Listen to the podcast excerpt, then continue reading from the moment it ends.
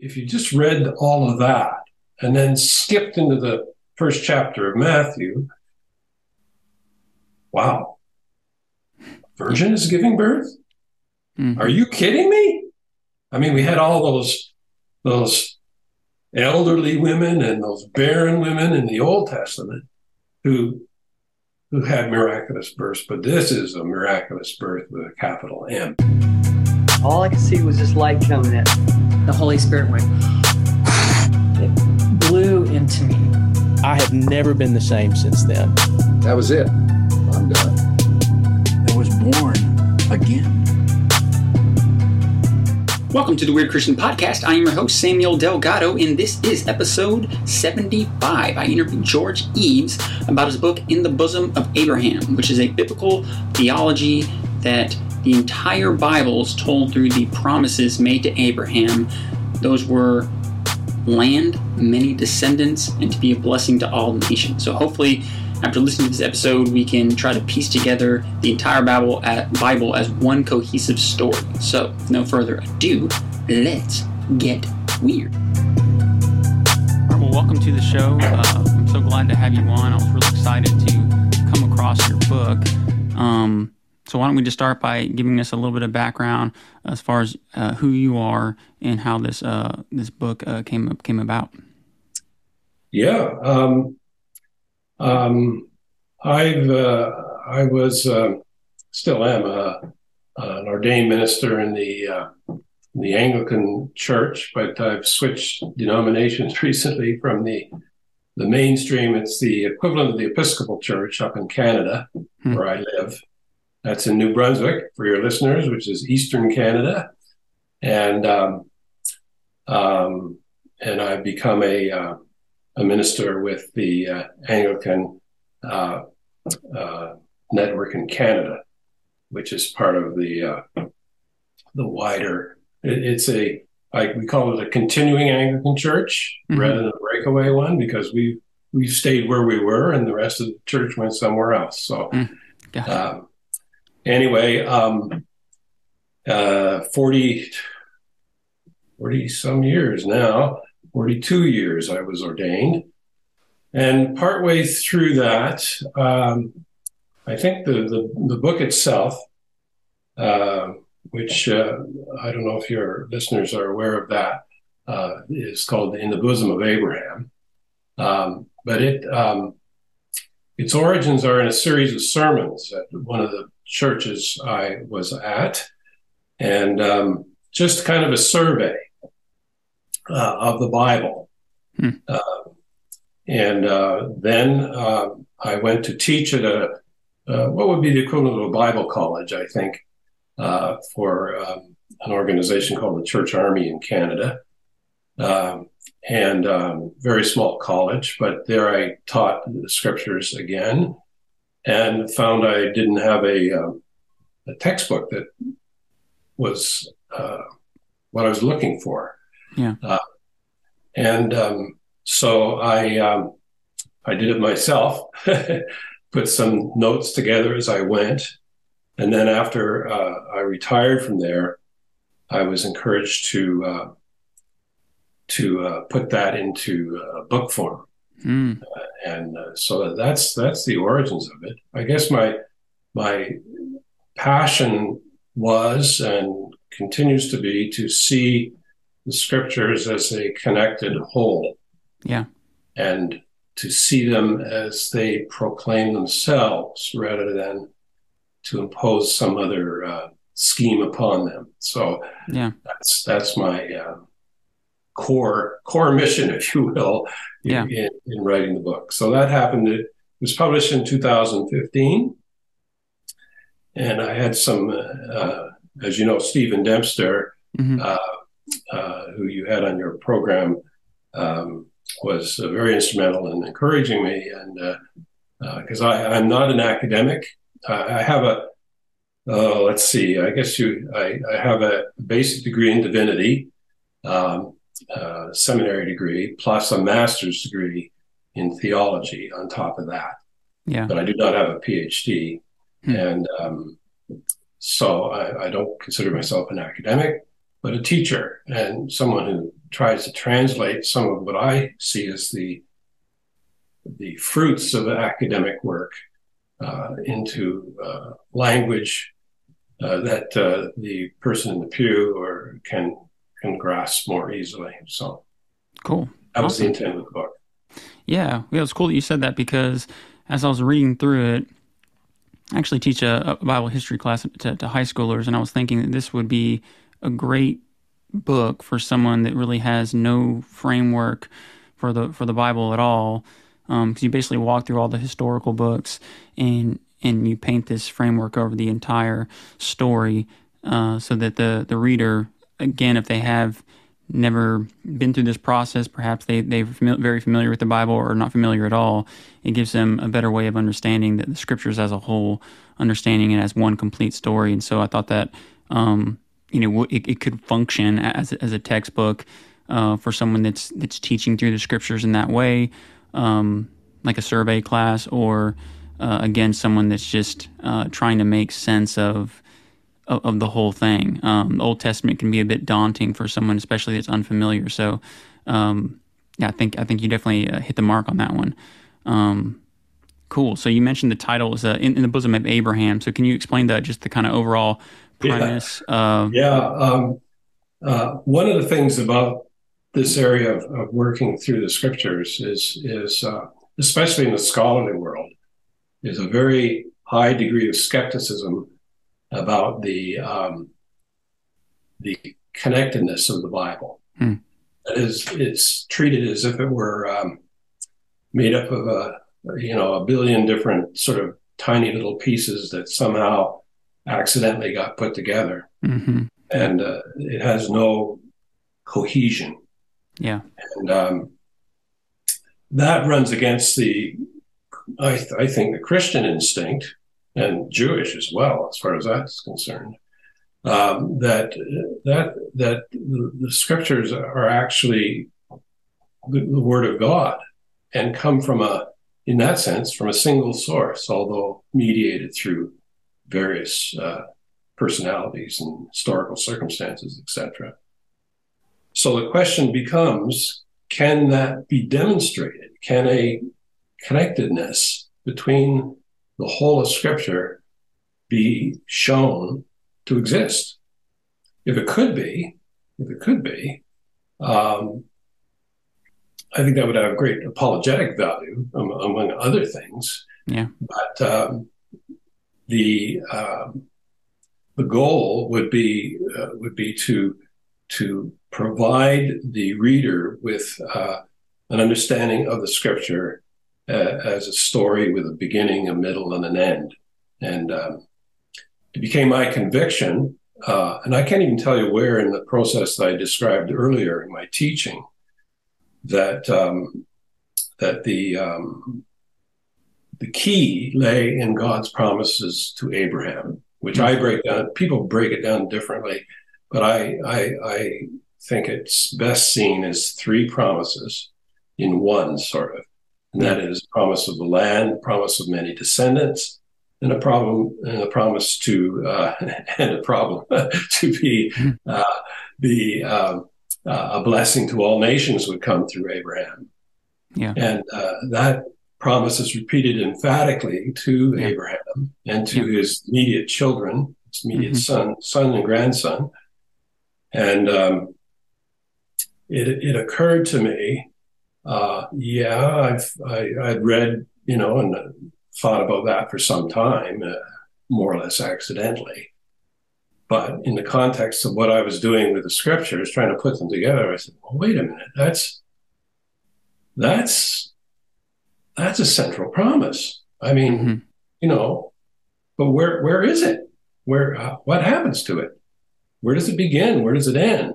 Mm. Uh, where does it show itself? Uh, and and that was my quest and my hope to to accomplish. Uh, that was combined with some New Testament uh, uh, emphasis on on the um, on, on the promises to Abraham uh, Song of Zechariah, I think, is one. Uh, the, the, what was happening with Christ was a fulfillment of the promise to Abraham, hmm. And and um, so I just kind of put those things together and decided, well, let's see. Yeah. And uh, uh, uh, my first struggle was with with the creation account um, because I was starting with Abraham, but the Bible starts with creation Sure. Yeah. naturally enough. And um, how were those two connected? And uh, this was, uh, it was honestly a voyage of discovery and continues to Mm. be for me. Yeah. I'm a big fan of uh, Lewis and Clark, and I'm borrowing that term from, I think it was Jefferson called it a, a voyage of discovery.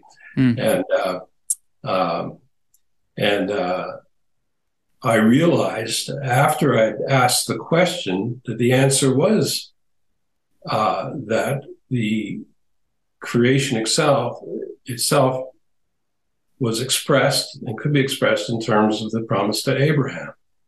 In in the uh, the most obvious example of that, of course, is is many descendants with uh, hmm with um, you know Yahweh telling uh, um, uh, Adam to go and multiply and to fill the earth. You know, Yeah. that's a sentence in the fruitfulness of creation and all that.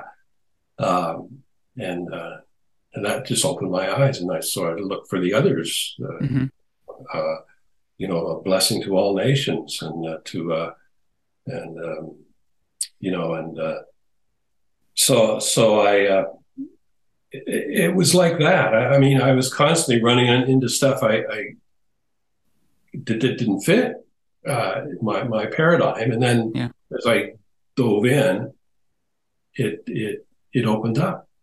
Yeah. And, Yeah. and uh, I don't know if it did that for you. Have you read that part of the book? Uh, No, yeah, I read the book. Yeah, uh, I immediately sort of gravitated to it because, like I said, uh, as I'm teaching through um, the Old Testament with my students, I'm sort of thinking through the narrative as well, and you do constantly see the promises made to Abraham uh, being referenced all all throughout, um, even with Moses, with Joshua, uh, with the judges, um, and so yeah, it, it's definitely something that, that that stood out to me, and it definitely it also helps make sense when you see the blessing that Isaac gives to Jacob. That was one thing that's always very puzzling. Um, but you see that what what's happening is these promises uh, that were given to Abraham, they're they're being passed down through a, like a family lineage.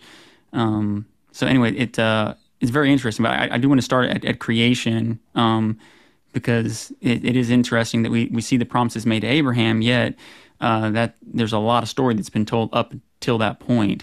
Um, so you mentioned uh, one that, that should probably stand out to most readers is that Adam was promised, or well, he was told to make you know many descendants, um, to multiply, fill the earth. Um, where do we see the the parallels with the blessings to all nations and the land in creation?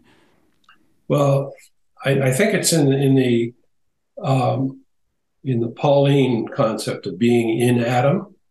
hmm That, that is, all of us were in Adam, and so the blessing that Adam had is ours. Mm.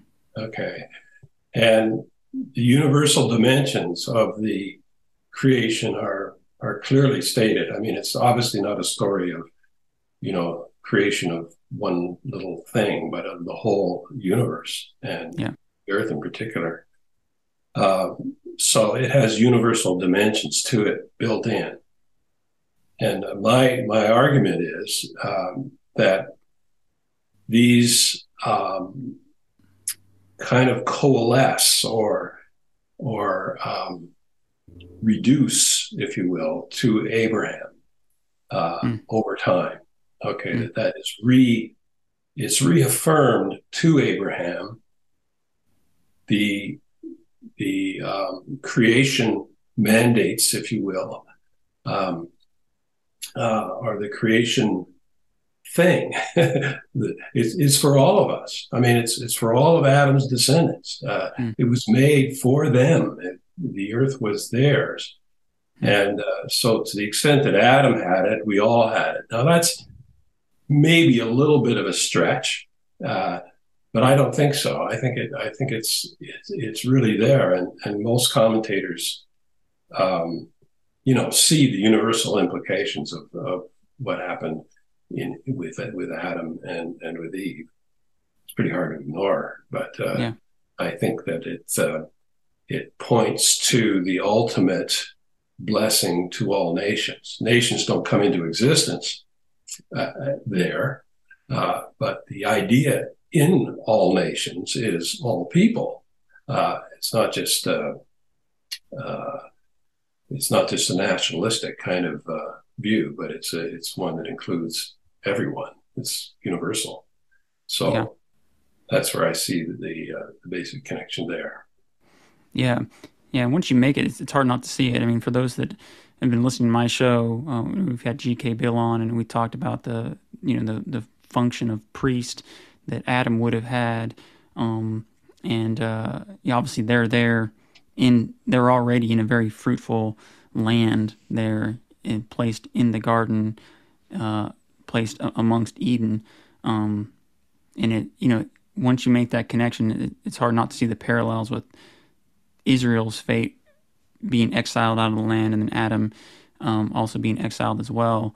Uh, so I think I think it's very it's very easy to see those three things um, in creation. It- there's there's there's a kind of I don't know what you call them. I, I would call them resonances between, uh, and you just mentioned it really, in in, in, that the um, between the what happens with Abraham and what ha- happens uh, with those promises, I should say, and what happens in creation and what happens later on. Mhm. Uh, you mentioned the exile, for example. Um, uh, you know, you got the exile from, and other commentators have noticed this, of course, uh, and that's where I stole it from, I'm sure. But uh, the the idea that the the exile is parallel has a parallel in the expulsion from from uh, from uh, the garden, and um, uh, but I think I put that stuff together in a different kind of way, so that um, the reader can contemplate and, and I think comprehend and appreciate that those connections as they occur. It's kind of like a rolling resonance. it, it moves down through the story Mhm. and, and repeats itself. And and that's one of the re- truly remarkable things about the Bible. It it you have all these different writers and and uh, and contexts, but the the rhythm, the rhythm, the fundamental rhythm remains the same. It, Yeah. It's it's absolutely astounding. Yeah. To, to me, uh, it's just amazing. Yeah, absolutely. Uh, one thing that you pointed out that I hadn't really thought about was the connection uh, that the curses have to those promises that were, you know, after the the fall. Um, Can you can you go over how those curses were connected to uh, you know the promises made to Abraham? Well, the curses. Uh, what do we have in the garden? Um, the um, the the expulsion. You Mhm. have what God be, before they were expelled. Ex, expelled the um, the, the Lord um, uh, told. I think there were three uh, three persons involved: Satan or the Mhm. serpent, I should say. And it, it's a little tricky. I try, by the way, I try in the book to to follow the scriptures. The scriptures um, don't call the serpent Satan. I don't call the serpent Satan. Mhm. Okay. Uh, later on uh, in the New Testament, and I think there's a few passages in the Old as well that make that connection. But uh, I, I try to stick with the text. Yeah. Okay. And and so um, uh, and and that's part of my part of my goal was to help the reader stay inside the text rather than leap ahead to a Christian explanation of everything. Sure. Okay.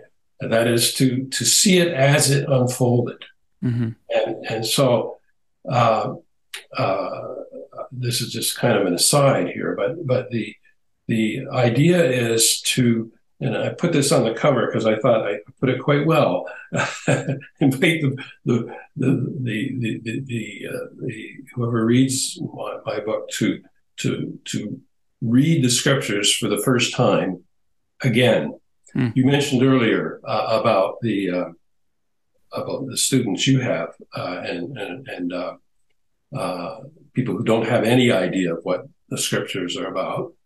Um, uh, how would they read the Bible if they were just serious readers of it? Okay, yeah. I don't mean casual readers, but I mean somebody wanted to understand it and just read it. What would they get from it? Okay, that's the kind of attitude I'm trying to instill because as Christians and as Jews and as anybody else, we we come to that to those scriptures with uh, built-in law, uh, life experience, biases, understandings. And so we start to read into the, those scriptures something of, of that rather than what they're actually saying. Okay. Mm-hmm. Uh, this is where I, uh, that's why I emphasize the idea of progressive revelation mm-hmm. that uh, I liken it to, uh, I think I do this in the book itself.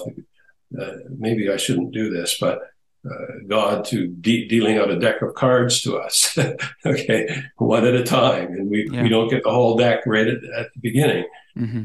or the whole hand. And so um, the the um, my hope is that that in doing that, that the the sense of story will be retrieved to some extent for us. Okay, that the connectedness will. Uh, will come out of the text rather than out of somebody else's Christian traditions, for example, uh, which I think is fundamentally correct in all a lot of stuff it does. But it, when we come with that, we we don't we don't own it in the same sense as if we discover it for ourselves in, in the text. So that's what I'm trying to help the reader do. Now, coming back to the to the curses, uh, what were they? Uh, I think the um, the first one was to the serpent, was it not? I believe so. Uh, that they would be um, that he would. Uh, um, and, and this is, of course, is the big salvation one is is embedded in here, because uh, the the um, the serpent is told that uh, uh, um, uh, he will uh, uh, he'll forever be on his belly in the dust of the earth, uh, which implies something about his that he wasn't. okay, so I don't know what that's all about, and that's another thing. Um, I try to be content with the Bible's willingness not to explain everything. Sure. Yeah. Which okay. Yeah. Uh, a lot of people want to figure that out, mm-hmm. and and uh, I do too.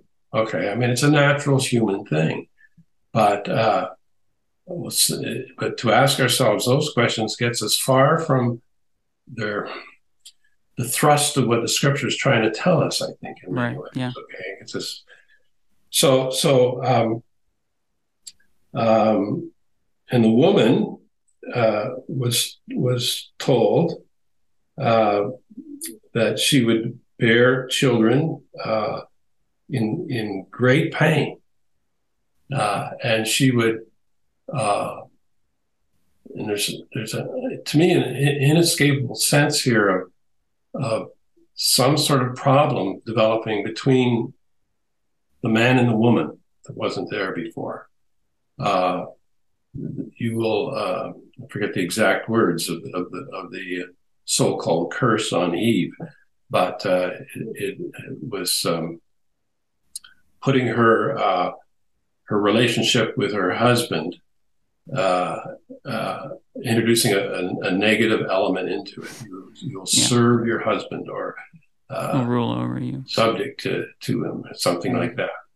Uh, and um, and of course, Adam was um, told that he would uh, have to work the earth from from then on.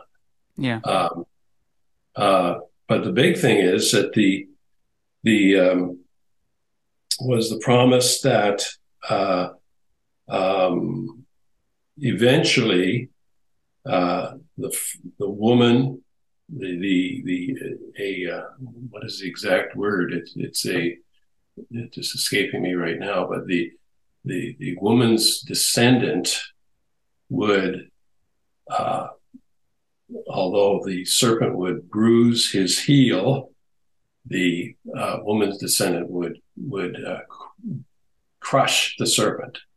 Yeah. And so we have right there i think is the I call it the dynamic of the story. Mm-hmm. Okay, that is a promise is given.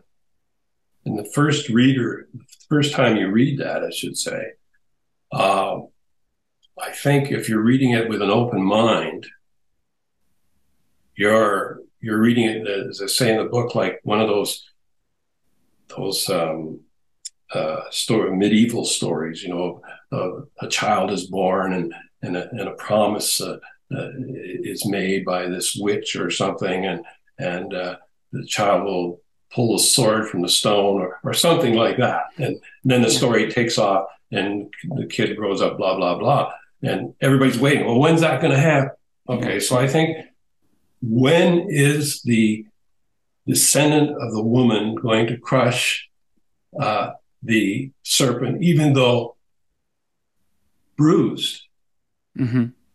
Okay, there's going to be a con. There's a conflict going on, and of course, conflict equals story, and so right from that moment on, we don't have just a idyllic scene with a uh, with a uh, you know with with nothing going on except you know the man going out and helping himself to the to the fruit of the earth and and and you know hearts and flowers and violins. Okay, mm-hmm. all of a sudden you've got dynamic. You've got a direction to the text. You've got uh, something's going to happen. When's it going to happen? How's it going to happen?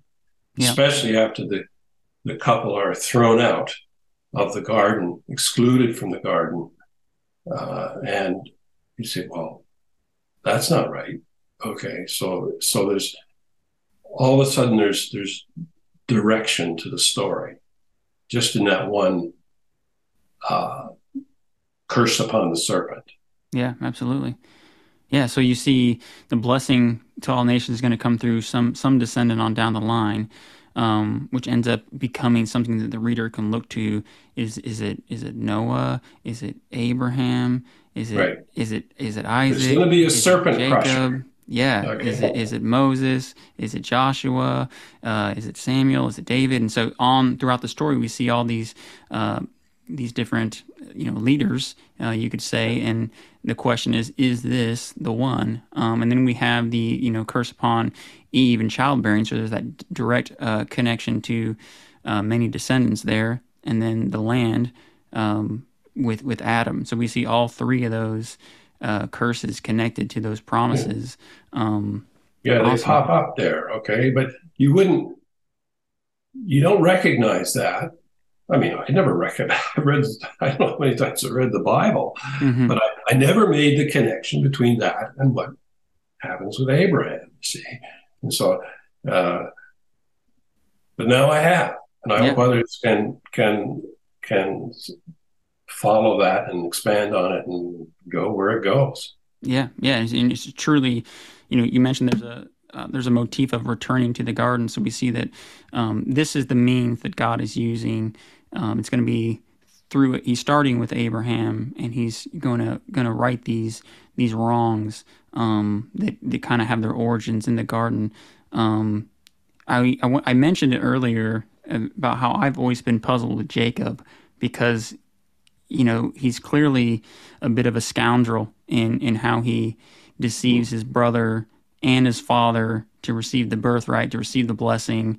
Um, you know he has you know, sort of a rocky relationship with with Laban, and um, just on and on it goes. So the question sort of looms like, why is it that that he is renamed Israel, uh, and he's like one of the founding fathers of the entire nation, It just seems sort of like, why is this, you know, sort of, uh, I don't know, questionable character uh, so central and so blessed?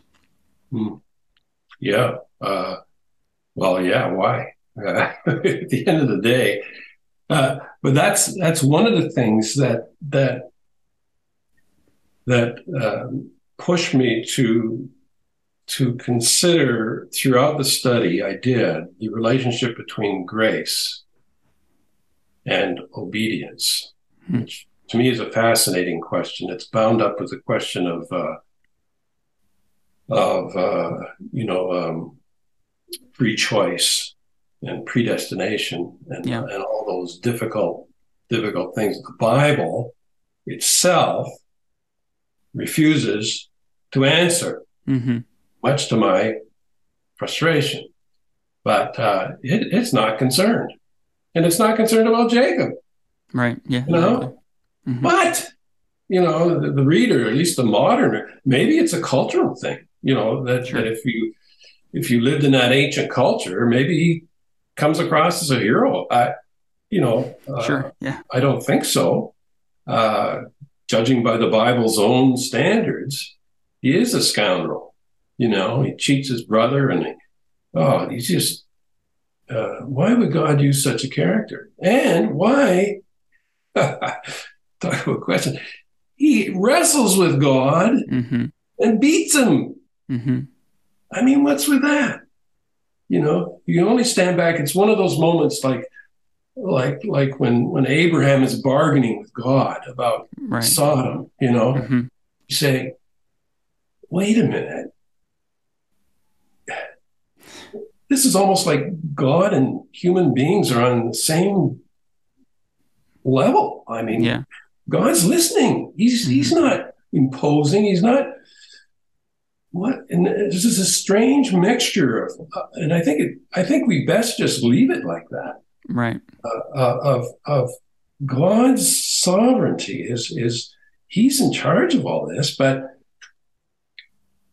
charge of something or part of that or we both are or i don't know but i think i think it's more intriguing and more uh, interesting if we just just leave that alone and affirm both ends of the equation God's sovereign and we're free. Uh, we're to obey God, and yet He works out of His own initiative and grace. Uh, to me, those are parts of the same question. Mm-hmm. Uh, we're called to obedience. Christians are called to obedience. No question about it. But we're saved by grace. How do those things relate to each other? And so I follow that, try and explore that a little bit as the story moves along and just raise that. And I hope by the end of it, the reader has come to a, an appreciation of the the um, the the complexity of it and and and not happy with a facile sort of one side or the other kind of thing when it comes to these questions. Yeah, yeah, and I love that, and and I think you you did a good job in your book of pointing out that although we're looking for that serpent crusher, um, and there's there's there's definite hope in a character like Noah, we can very clearly see that this is a great candidate for that. And then we see the failures that he has. Uh, right. Uh, same thing with Moses. Same thing with David. They each are such so strong parallels to this future character that we're mm-hmm. looking forward to, um, but they're flawed. And so it it really puts God as the central character of this story, and He is the one that's moving forward through humanity, working through their flaws, um, and that is showing His grace all throughout. And I've always been told, okay, this is an example of God's grace with, with, with Jacob, but what I didn't, I never made the connection to say, okay, I never made the connection between what's happening with Jacob and the promises that were made to Abraham. And these promises are going to come to pass. It doesn't yeah. matter whether it's through this guy or the next guy, God's going to make sure that, that it happens. And he just so happens to be using flawed people. Um, but, you know, one thing that you see with someone like David or someone like Moses or, or, or Jacob even, he, you know, he did wrestle, but clearly he, he saw the, the, the value uh, the, the value in, in, in whatever that, that role was. Um, so it's not Yeah, that any of these characters are perfect, um, but they're um, they're being used by God. So it's it's really Yeah. cool. Yeah, I think I think the uh, one thing that continues to astound me, and and uh, the way I put it in the book was uh, that um, that Abraham's obedience in in some way leads to grace. This this is the mystery of the thing, hmm for especially for Isaac and doubly, triply for Jacob, uh, because it's the faithfulness of Abraham that the Bible points out, not those guys Yeah. uh, not the sons and the grandson. Uh, it's it's the it's because of what Abraham did, and yet when you read the story of Exactly, yeah. Abraham, hmm it's a story of grace, hmm and so we got grace and obedience in this kind of uh, dialogue, uh, in which at the end of the day, grace dominates, and and um, so uh, you know so the so the the uh, obedience of Abraham seems to translate to grace for his son and grandson, and indeed for all of humanity in some mysterious way. Yeah. yeah Don't, don't ask me how. I don't know how that works. One thing that's really cool is that you know you mentioned this sort of bargaining that takes place between Abraham uh, and God, but it also takes place between Moses and God as well. When God's ready to destroy the nation, start over with Moses, and he harkens back to the, the promises that have been made to, to Yeah. their descendants. So that that's Yeah. the that is the, the the clear line that's running through the story, saying, "Well, what about the promises you made to Abraham?" So God is being faithful to His promises, um, and you also point out in the book that something that's really neat is that, um, you know, at that point in the story, we have we're coming upon the Israelite conquest, and he's he, part of Moses' argument is what are these nations going to think if you let if they see you leading us out into the wilderness just to destroy us? So how is that uh, that bargaining tool related to the blessings to all nations? Yeah, I mean, eventually, and, and this is something I came to, you know, I don't know, halfway through the book, through writing the book, hmm um, was that there's a relationship uh, between the promises uh, that suggests that it's the promise of blessing to all nations that is the key. hmm Okay, that's the goal hmm to which the others are are uh, attached. Yeah. uh, and not the other way around. The hmm Jewish people, it seems to me, and I, I haven't really come to a final conclusion on this, but it, it seems to me that that, that they, uh, in in Jesus' day, I'm talking here in the Second Temple Judaism, had, uh, and you see this in the Old Testament. Their focus was on the land. Yeah. Okay, and everything seemed to flow from that. hmm But when your emphasis is on the blessing to all nations, other things happen. Okay, like here, here you have Moses arguing to God, arguing with God, or beg, bargaining with God about uh, about the um, uh, his, his intention to destroy the nation this Israel in the context of the nations. What are they going to think? How are they going to react? And mm-hmm. that's what gets God's attention. Right. Yeah. Okay. Because that is what he is all about. It's it's the nations. It's the whole of humanity that God is interested in, not just this one nation. It's its role is as I, I, I and I, I never understood this and and and again as I as I wrestled with this part where uh, and, and I make a big deal of it in the book. The nation of Israel was to be a nation of priests. a priestly nation. As a nation. Well, who are they priests to? Priests are intermediaries between God and humanity. Period. Mm-hmm. So if the whole nation is to be a priest, have a priestly function, a priestly calling, that calling only makes sense if it's between Yahweh and the peoples, the nations. Yeah, yeah, the other nations. They are to be that connecting link. Mm-hmm. Okay. Wow. Yeah. Which is which is which is what is often lost in in in in their vision and in ours. Okay, there's a whole Yeah. other level to this, and I'm working on this now in the second volume Okay. uh, because the church is to to significant degrees Israel. Mm-hmm. Okay, Yeah, in its role as priestly, we are a kingdom of priests. We're called to be the same thing as Israel was in the New Testament, uh, and this is the whole missionary thrust of the church. This is the whole great commission that Mm-hmm. Jesus gave to the church was to the nations, and, and that's the really exciting connection of, of all this stuff. Is what what how this is kind of uh, transformed, or uh, that's not the right word. I don't have a right word for it by Jesus. Okay, that, Yeah. that this whole thing is. So where what was I talking about anyway? You asked me a question. Well, the, well uh, Moses was bargaining with God for the Right, nations. Yes.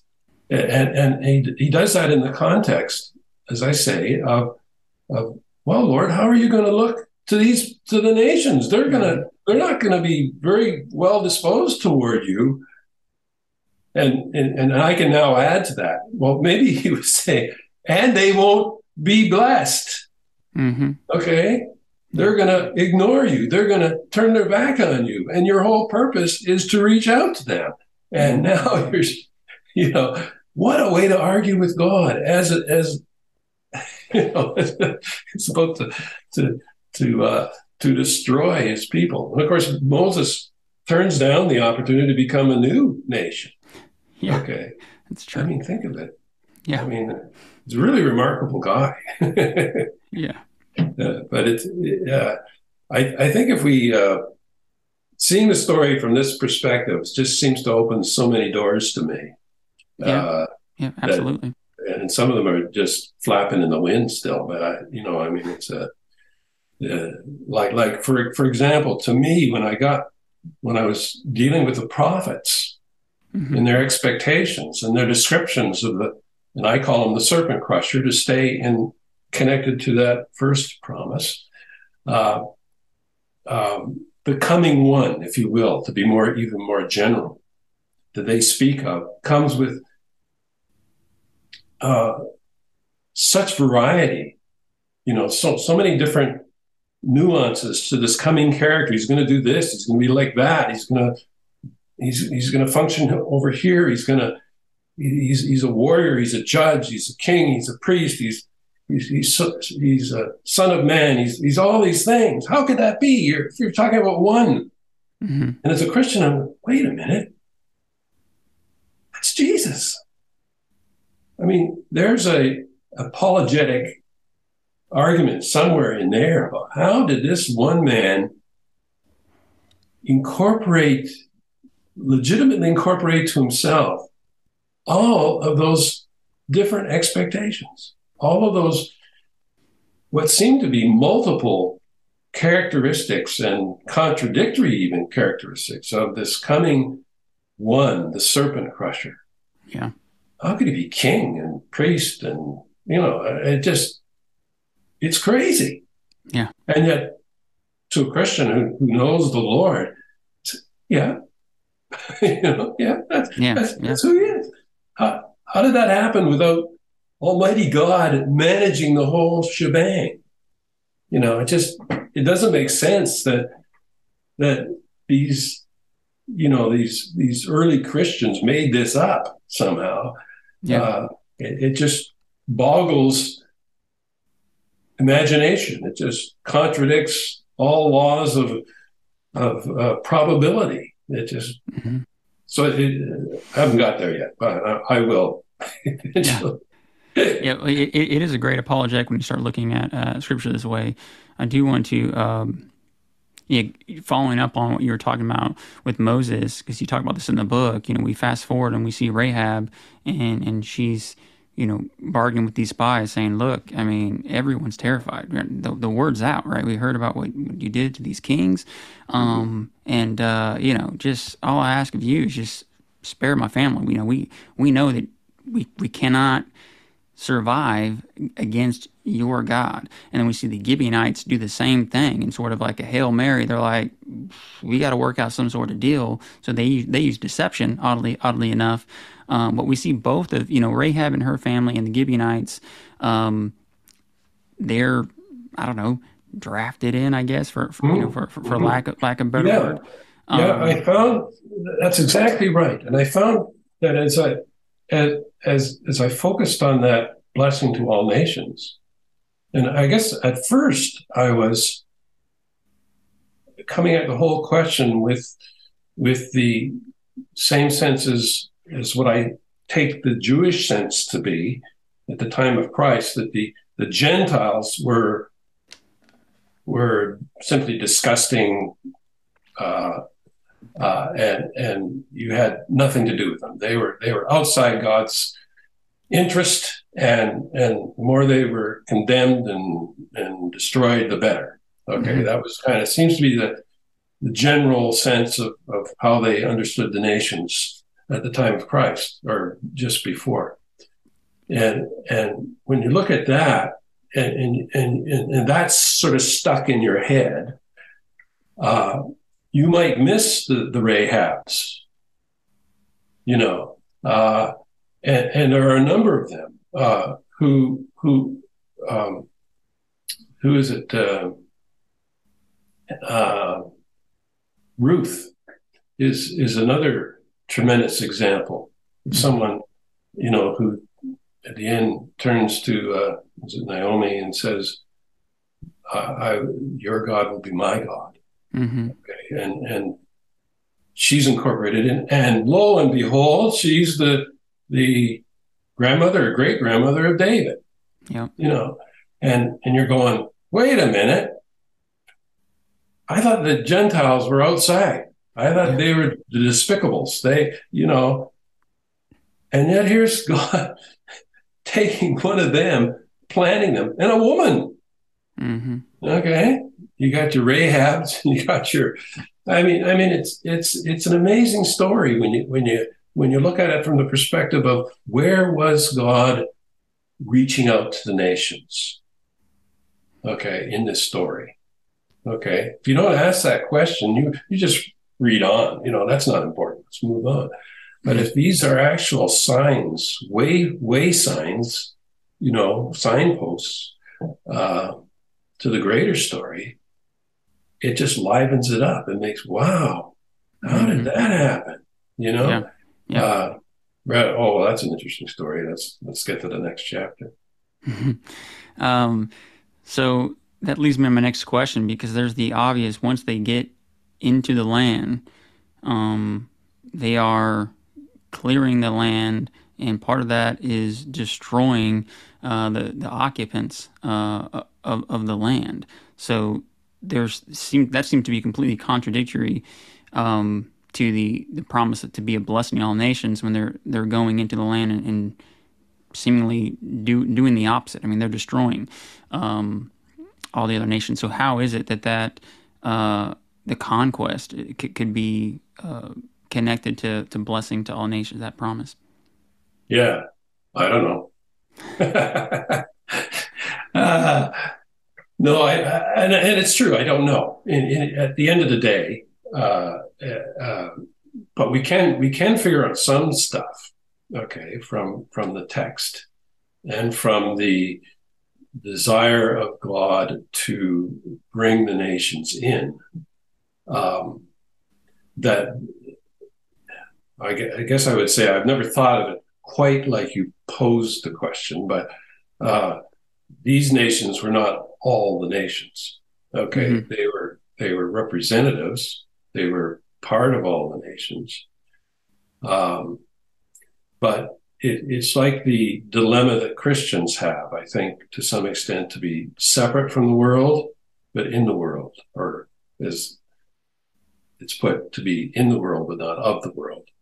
Okay, to to uh, and and there was a real danger for Israel, which they succumbed to many times. They were not at that stage, oddly, they were not uh, determined to wipe out the nations as as kind of well, those nations are the evilest sort of incarnation of human humanity we've ever seen, so we're going to wipe them out. No, they wanted to be like those nations. Mm. Okay, that was the issue, uh, as the text puts it.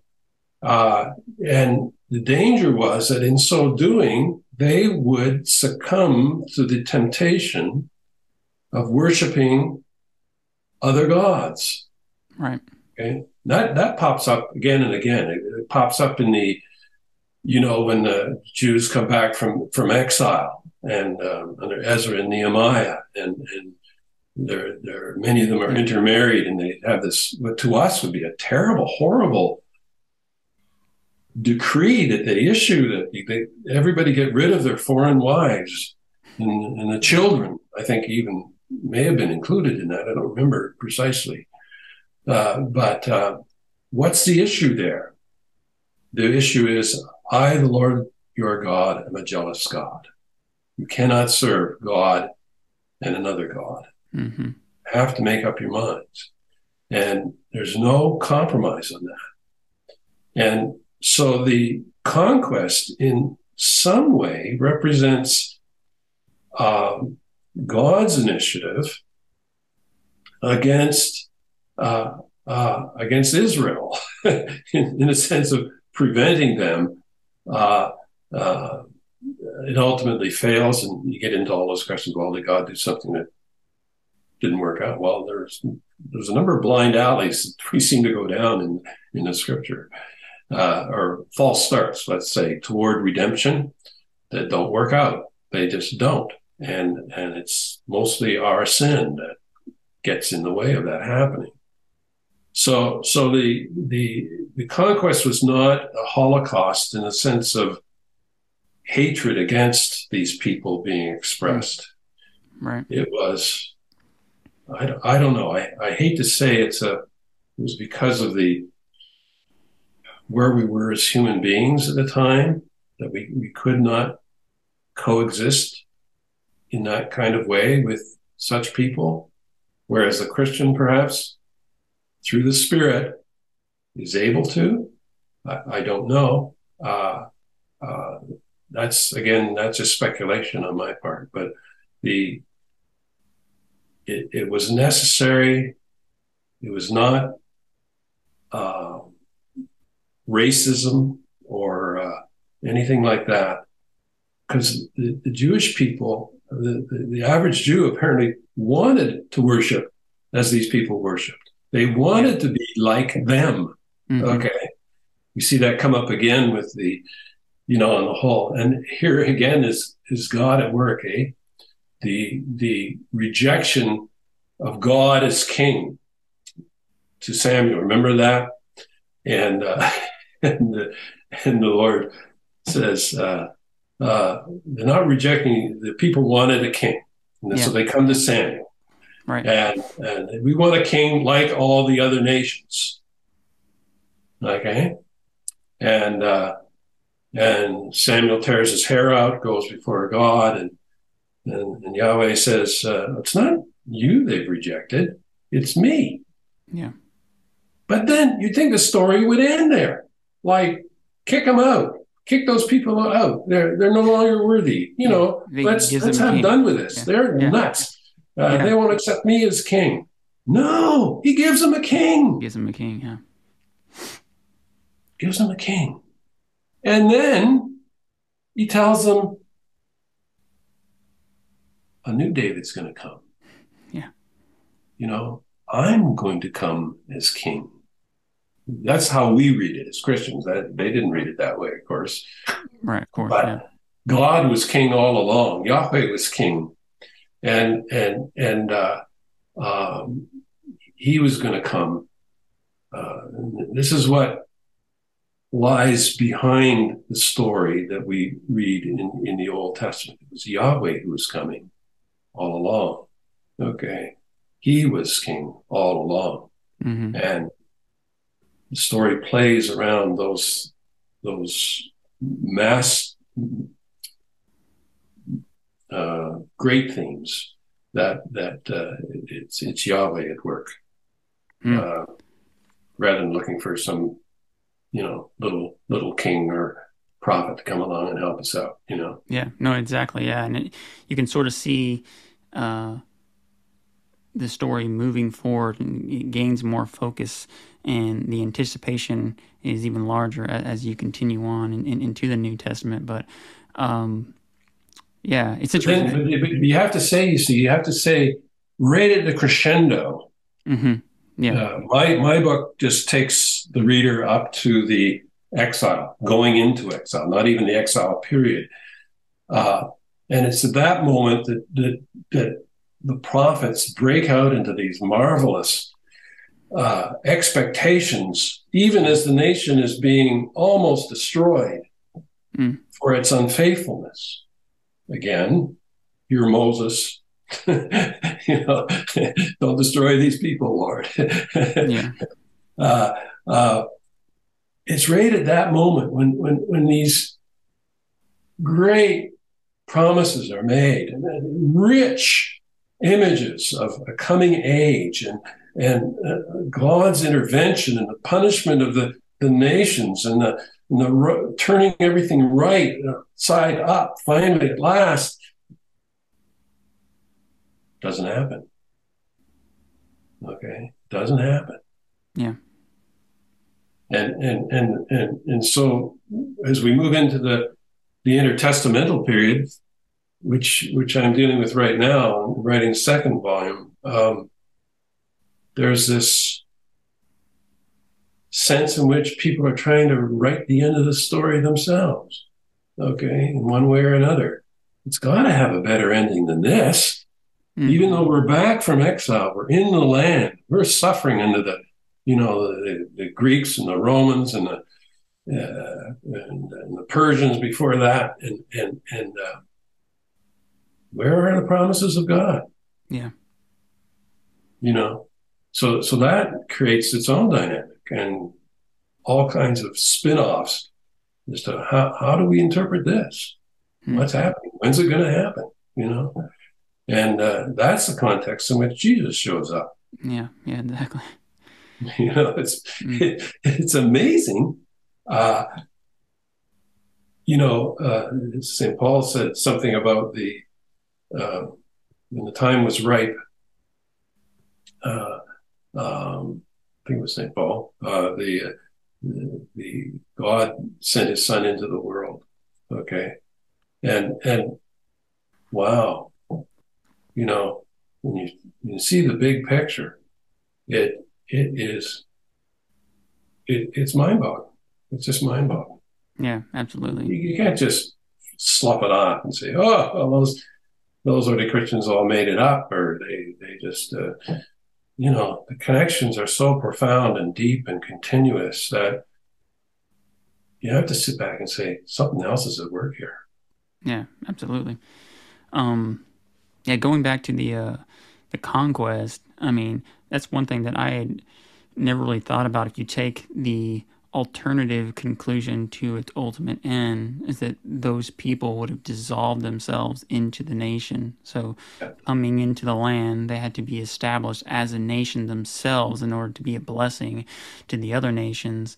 Um, we fast forward to Solomon, and I feel like for the first time, that's when we really start to get a glimpse of this blessings to all nations actually coming to pass uh, when we get there. Um, uh, yeah, so can you talk? Where, where do we see that uh, with Solomon? Uh, well, first of all, Dave, I think if you combine, uh, I like to combine David slash Solomon.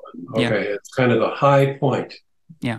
Of of um of the experience of Israel. Yeah. Okay. Um, uh, David is clearly under, well, they're both clearly under God's uh, uh, hand in what they what they are doing. David is the conqueror, and and Solomon the consolidator, if you will.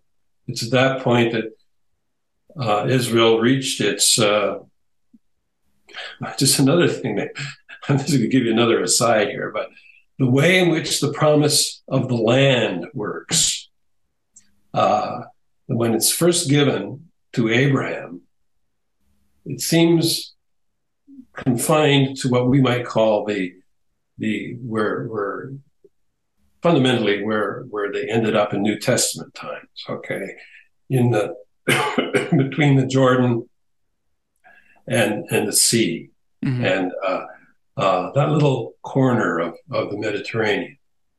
Uh, but there's other instances where it turns out, if you're paying attention, that the whole earth is given to Abraham and his descendants. Okay, Yeah. Yeah. and that the That's right. the um, this is where we get to that universal aspect of things.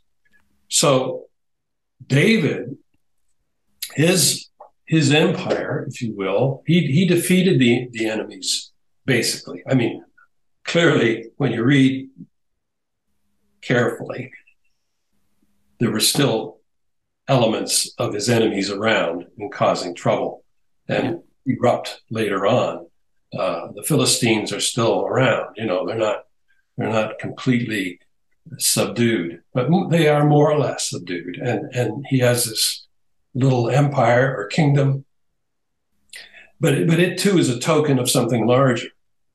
Uh, you don't you don't necessarily see that, but it, it is given uh, in a number of instances that the uh, the promises uh, are are the whole earth. I mean, you get these promises from the Euphrates to the Mediterranean as well. Whoa, that's bigger. And in fact, that's almost what they conceived of as the whole earth. And, uh, but anyway, uh, as far as the east is from the west, there's all kinds of these sorts of things. But when we, so when we get to David and Solomon, we have the, the highest, we reach the highest pinnacle of, of Israelite success. Okay, they've got the land, at least as narrowly promised to, to Abraham.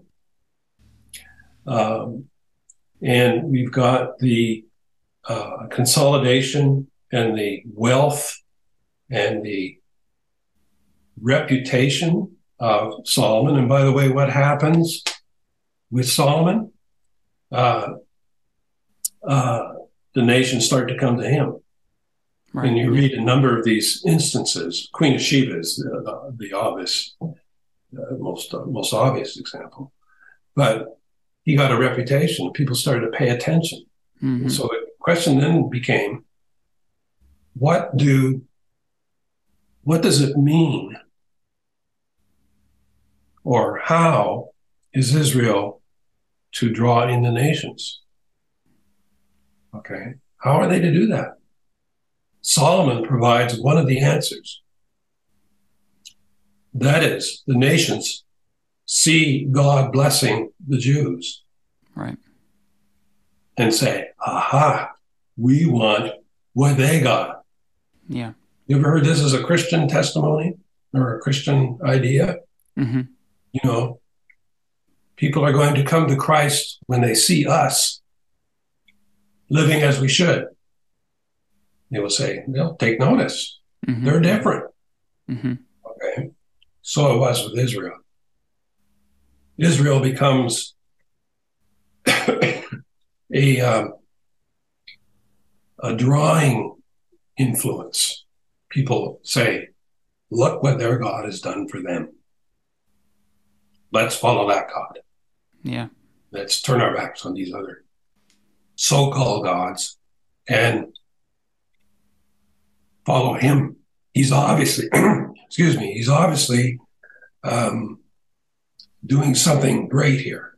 excuse me, I haven't talked so much in a long time. Okay. so, um, um, what was the focus of your original question about David and Solomon? Um, well, I think you answered it. Yeah, uh, I think you answered it quite well. Um, I, would like to maybe get to a couple more questions, um, and then and then maybe we'll we'll wrap. But uh, my next question was going to be uh, about you know, of course, with David, we see a covenant made with him, and then previously before that, we see a covenant made uh, at Sinai um, between Moses um, and Israel. And so, you know, the question I think for the reader then is as we see these these different covenants made, um, well, I guess how is that related to the previous covenant made with Abraham? Well, buy my book and turn to page 314. Okay. um, but seriously, um, we need to distinguish between covenants with a capital C and covenants with a hmm. lowercase c, if, you will. Right. Um, or better, covenants that are conditional and covenants that are unconditional. Hmm. Okay.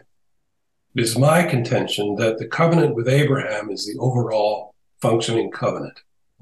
It's unconditional. God makes no ifs, there's no ifs, ands, or wheres about yeah, it. Yeah. Mm-hmm. Okay. God is going to do this. He's going to give him the land. He's going to give him many descendants. He's going to give a blessing to all nations through him, his people. That's a little bit vague as to exactly how that's going to work out. Right. Naturally. So the other covenants work as uh, function within that larger covenant, and that's how I see the covenant with um, um, the Mosaic covenant or the Sinai covenant. It's very much conditional. Okay, it says if yeah. you do this, yeah. then this will happen. Mm-hmm. Now it's interesting, and I never saw this before, but when I started looking at this will happen part, it was a covenant with Abraham. Right. Yeah, exactly. Okay. Yeah. You're going to have many descendants. You're going to occupy the land, and you'll be a blessing to the nations. Right there. Now, the Jews, from what I can see so far anyway, completely lost sight of that last part in their history. Their focus, their goal, their meaning in life before God was to be a blessing to the nations. Now, we can understand why they felt the way they felt. They were persecuted, harassed, destroyed, uh, uh, holocausted, if that's a verb. Uh, they, you know, down through the ages. Why wouldn't they be turn their backs on the nations? But that was their purpose. Mm-hmm. Okay. So, uh, but that was a conditional covenant. In other words, you will get the promises. It's almost as if God comes along and says, okay, how are these people going to inherit the promises to Abraham? How are they going to get there? Yeah. Okay. Well, they're going to get there by doing stuff properly. Yeah. Yeah. Yeah. Let's try that. Now, I'm being facetious here. Okay. I'm being, I hope I'm not being irreligious. No, you're good. But it's almost as if he said, let's try this. Okay. Yeah. We tried Noah. We tried destroying everybody, all those evil people, all those giants, all those the wickedness in the land. We'll just save Noah and his family. Start over again. Didn't work. So here's another try. Okay. We're going to give them a set of rules to follow. Okay. And by following those rules, they will achieve the three blessings I gave to Abraham. Uh, not so much. Yeah. Okay. Uh, the whole history of Israel is failing to do that. Now, in periods of time, especially under Solomon and David, I get back to Solomon in a second here. Uh, they did. David was a man after God's own heart. He he he incorporated the nations, but not necessarily the way they were intended to be incorporated. He conquered them. Okay. Yeah. Um, but I did want to get back to Solomon for a moment because his downfall, okay, was the same downfall in the conquest, same downfall as when they came back from exile. Yeah. They he got himself involved with foreigners, with other nations, in a way that led him to abandon his God, hmm to compromise his God. Okay, that's the issue. Not how you get there, but what causes it is the. Uh, I, uh, uh, but the end result is to abandon or compromise his faith in God, to turn his heart away from God. Yeah. So um, coming back, we have the. Um, so, so we have these conditional promises. If you do this, I will bless you in this way. And that, when I looked at that this way, it was the Abraham way. I didn't realize that. Yeah. You look at the promises at the end of Deuteronomy to what Moses tells the people. Mhm. Yeah. Yeah. That's a wonderful picture of what exactly Abraham was talking about. Absolutely. Okay. Yeah. So they fail with that. Um, but it's a conditional one. The unconditional, the conditional one, and I, I, uh, I, I hope you found that. Did you did you find the diagrams helpful? Yeah. Uh, great. Mhm. Uh, because I, I think they express this. Okay, that working within the Abraham covenant is the covenant with Moses. It's a conditional covenant. Yeah. And working within that is the covenant with, with David. It's another unconditional covenant. Okay. God tells David that he is going to send a descendant and who will rule forever. Okay. Because making, you know, and, and we see what happened with Solomon is one of those for instances Yeah. Yeah. where even though um, they did, Solomon did, uh, was unfaithful, that God did not abandon that promise. Yeah. Okay, and, and, Yeah, and yeah. we try and figure out what, what what was the promise then? If if it anyway, the, the promise remains, and and so we have these two unconditional covenants. Uh, well, I, I think the, the the first, if you want to call, I didn't, I don't call it a covenant in the book, the one with Adam. Okay, uh, I, I think um, a lot of theologians like to talk about the Adamic covenant. hmm The Scripture doesn't use that word, so I don't. Okay, uh, it, it does not describe it as a covenant, although there is a Scripture later on that implies that. So we have this uh, failure of Solomon, but nevertheless, it continues. Just like we have the failure of Jacob, you know, uh, covenant continues. And it is around those two unconditional covenants that the story revolves. It's it, the other ones are I hesitate to say they're steps in the wrong direction because that's not putting it right. But they are they are ultimately dead ends, that's for sure. Yeah. And so we have the whole question of when we come to the New Testament, uh, well, what about those conditional promises of the law? Okay, and that's a whole other discussion, very complicated discussion, but Mhm.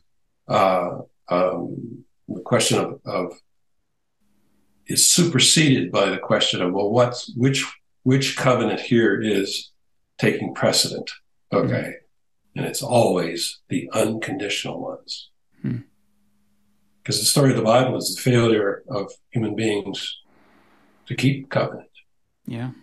You know, sad story. But anyway, that's that's that's how I see David and David and Solomon. They're they're kind of the apex. After that, uh, you know, um, you have the house of Jeroboam and the house of David.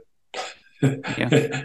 and and horrible things that happen after that, and finally, it all ends in exile. Yeah. And Yeah, it's really interesting you said that because even when the, the Davidic covenant is made, you know, we get the sense that there's, uh, you know, something going on with, with the immediate descendant with Solomon, and then you know when when Solomon asks for wisdom, you know, God basically tells him, you know, I, I got you. Uh, Yeah. you're, you're you're you're gonna die, uh, you know, having lived a good life, uh, despite you know. Uh, despite what happens. And, and sure enough, uh, it's not until we get to Rehoboam um, where we see kind of things begin to just start to fall apart there. But uh, um, I want to, um, you know, I I love how you explain that, and, and that leads me right to uh, what might be my last question. Um, we see things moving forward, and now you know the serpent crusher that we mentioned earlier now has like a focus here, and we see that there's going to be a, a coming king through the line of David that um, is seemingly going to be the one to make this thing happen. And so we get to uh, to Jesus, and of course, you know, my my last question is going to be, uh, you know, where we see these promises uh, in Christ. But before that, I guess as like a subset of that question, I, I do want to ask about the the barren woman motif because we see this. This is something I totally missed, um, but we see this. You know, even Eve is said to, you know, when, when she gave birth to Cain, said she she'd been uh, given a, a son um, through the Lord, and we see it happening with uh, with Sarah. Uh, we get to see it. We see it happen uh, again with uh, Hannah. Rebecca. Uh, we get to see it happen uh, again. Uh, yeah, with Hannah, with with, with Samuel. Uh, we we even see with with Rachel. Um, uh, Samson's mother. We see all these women Yeah. that are barren.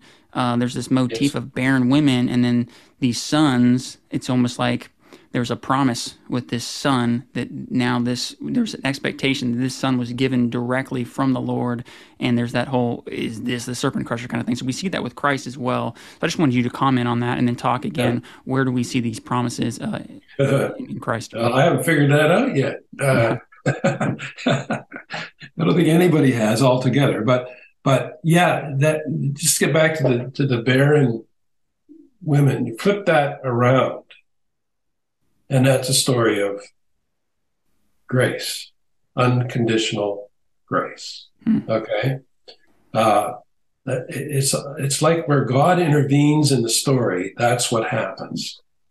Okay, and the these miraculous births are are signs of that. Okay. When we see that happening, we should be on the edge of our chairs. Okay. And say, aha, he's going to do something here. Okay. And and so if you if you just read all of that and then skipped into the first chapter of Matthew, wow. Virgin is giving birth? Mhm. Are you kidding me? I mean, we had all those those elderly women and those barren women in the Old Testament who who had miraculous births, but this is a miraculous birth with a capital M. Okay. Yeah. Yeah. Something really big is going to happen now. Okay. So the reader of, of that would be uh, just reading it through those stories, which which we don't. Okay, it's not that anybody's going to be really brilliant and pick that up unless some brilliant person like me points it out to them that, that that well read the story in the light of, of of Hannah and and Rachel and Sarah and you know uh, I'm not the obviously not the only one who's done that but but the the overwhelming sense of God's grace being poured out in an extraordinary way, in a Niagara Falls kind of way here. Whereas before we had dribs and drabs, now we got the real thing. Okay, that's that's the uh, what's going on here, and I think, as I said earlier, that the way Jesus in, in the New Testament brings all the all these anticipations of the serpent crusher in its various guises. Okay, like I, I refer to at one point in the book, I refer to this is kind of like uh, uh, the international man of mystery. You know, the the the the, the spy, like who can change change himself into various guises hmm. to to. Uh, uh, it, it's like this person, and it's always singular. There, there's only a, a, a handful of instances where a prophet is talking about a plurality of redeemers. Okay, and they're they're very vague and and I think can be just shoved aside almost, but not completely forgotten. There's something going on there, but it's always a singular person who's coming, but he might be coming in different guises. Okay, different personas, accomplishing different things, but it's mm-hmm. always singular serpent crusher, serpent crusher, serpent crusher, not crushers, but crusher. And and so when we get to Jesus, I believe that, as I said earlier, all these different personas, he, he seems to put them on like like like tailored garments. They just fit. Okay uh, whether it's king, uh, savior, uh, redeemer. Uh, you can go through a whole host of these. Hmm. How could one man possibly step into so many shoes? I'm changing my metaphor again, but the the it's just staggering. It's just staggering that that somehow it's like he's brought all these lines to himself, just pulled them out of the sky. All the hints, all the personas, all the ideas somehow coalesce around and on him in, in a way that's it's staggering. It's just mind blowing. And uh, to me, that's uh, that's got to be one of the main arguments for the the trustworthiness of, of, of the scriptures. Okay. Yeah. They maintain all that variety, you know, all through the Old Testament. They and they don't even it's not even discussed. It drives me crazy. I wanted somebody to come along, one prophet, and say, okay, I'm going to show you how all this fits together. No, mm-hmm. they don't. They just leave it lying around on the ground and it, you know, only Jesus comes along and picks it all up and puts it into one package. So, um, um, but I, I, I'm, I'm not sure if if you can, or if I can at this point articulate it beyond that. Okay, uh, um, you have you have to follow each one of those personas, like king and Davidic king at that. Okay. Um, and what that there's multiple kinds of um, dimensions just to that one concept of, of a Davidic king. Okay, there's a physical descent, for example. Okay, uh, that that's a necessary part of that. Okay, and um, um, so so there's there's all kinds of all kinds of these these these pieces that Jesus incorporates within a whole. And and and to me that's remarkable. And I have not yet got to writing about that. And, and hmm. I don't think I have the I, I, think that's something the whole body of Christ has to work on uh, yeah. and come, come to grips with because it's such a, a marvelous, mysterious, and and complicated uh, thing that no one person can can can can um, can demonstrate that with with with any sort of fullness or completion or finality. Sure. Yeah, but I think um, you know if you you read the Old Testament in this way, and then just looking at, at, at Christ, and then looking at those promises, you know, we can see through the Great Commission that we're we're going out to, to all nations. You know, he starts he starts there in Judea, um, pretty much exclusively, but we see all kind of hints throughout his ministry where we see there's there's a little bit of that drip to to, to the nations to the Gentiles, um, but then you know there's just this. Uh, aggressive explosion. Um, you know, with with Paul, we're going out to all the nations. You know, he speaks of being grafted in. I think I might have said drafted earlier, but we're we're, we're grafted in. Um, you know, in, in Christ Israel, he talks about uh, you know spiritual circumcision, and then of course we see um, you know our, our role as being uh, a, a, priestly nation that we are now um, you know going to to the ends of the earth. Um, so we, you know, I, I, I do At think the command of Jesus, by the way. Yeah. Uh, and and there are a number clear a number of clear examples, uh, like uh, um, in in his ministry where he reaches out to the Canaanite woman Mhm. or to the Roman centurion Mhm. and says, "Not in Israel have I found so great a faith." Mhm. now, if you're a Jew reading that, okay, I mean, what do you do with that? Pretty offensive. But on the other hand, he says, I've come to the people of the house of Israel only. the, the lost sheep. yeah. Okay. So there's some sense in which his personal earthly ministry is limited to Israel, the nation. Whereas when he gets to talk about the church, its ministry is to the nations Yeah. and Israel, to Israel and the nations. Okay.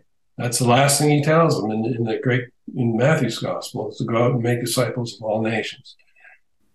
Uh, again, a truly astounding thing if you don't have Abraham in your head. Yeah. Okay. Where did that come from? It came from Abe. Okay. He's, he's the one. Yeah. And, uh, and that's been God's purpose all along. Yeah. And he ain't done yet. Yeah, yeah, it's, it's incredible. Yeah, it's cool. Um, to even see Paul make those allusions to Abraham as well, speaking of uh, his faith and that being accounted as righteousness. But anyway, uh, I, I think that that kind of wraps it for the, for the questions I have. I'll put a link uh, in the description for anyone that's listening that wants to pick up the book and read it for themselves. Um, like I said earlier, I think it's it, it's a great way um, again, just to kind of make sense uh, of the scripture and one as one cohesive story. Um, I think, I think end. as well, I, I would add, in terms of the book itself, that part of its intent was for people who already know the scripture to, to a degree, Mhm. but and, and this this applied to me when I was in seminary for sure. Mhm. I could have used my book then. Okay. Yeah, yeah, uh, uh, and and I think it would be a great thing for uh, incoming seminary students to have to read Mhm. or something like it. I mean, I'm not, Yeah. you know, uh, I am promoting my book, of course. I wouldn't want to suggest otherwise, but but it, it just puts everything in, in, in into a story rather than the hit and miss thing we come to seminary with, you know, which is usually a Sunday school.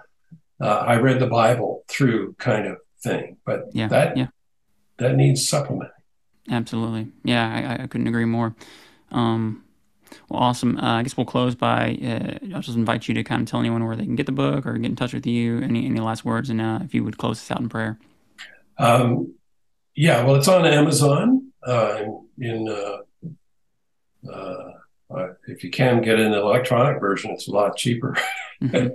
and uh, and uh, if you get if you're in Canada anywhere near me, I have uh, hard copies available uh, for cheaper than you can get them on Amazon. Hmm. And um, uh, you can put that to my email in your list or or whatever Okay. in your link. Um, um, yeah, no, uh, that's that's good. I'm, uh, glad to talk to you. Um, uh, I, I, my hope is that that people will the, the book will accomplish something of its purpose in in uh, in encouraging the Bible to be read uh, as a story, because I think that's what God intended it to be.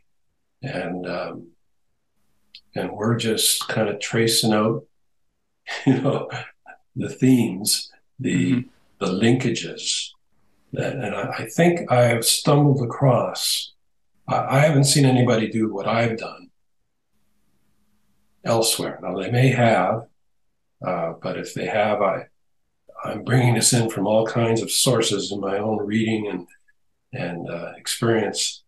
So um, I just hope it's helpful for people, and I'm glad it was helpful for you. And yeah, if it's absolutely. helpful for you, that encourages me that it, will be helpful for others. Yeah, Amen. All right, will you close this out in prayer? Sure. Heavenly Father, your promises are without equal.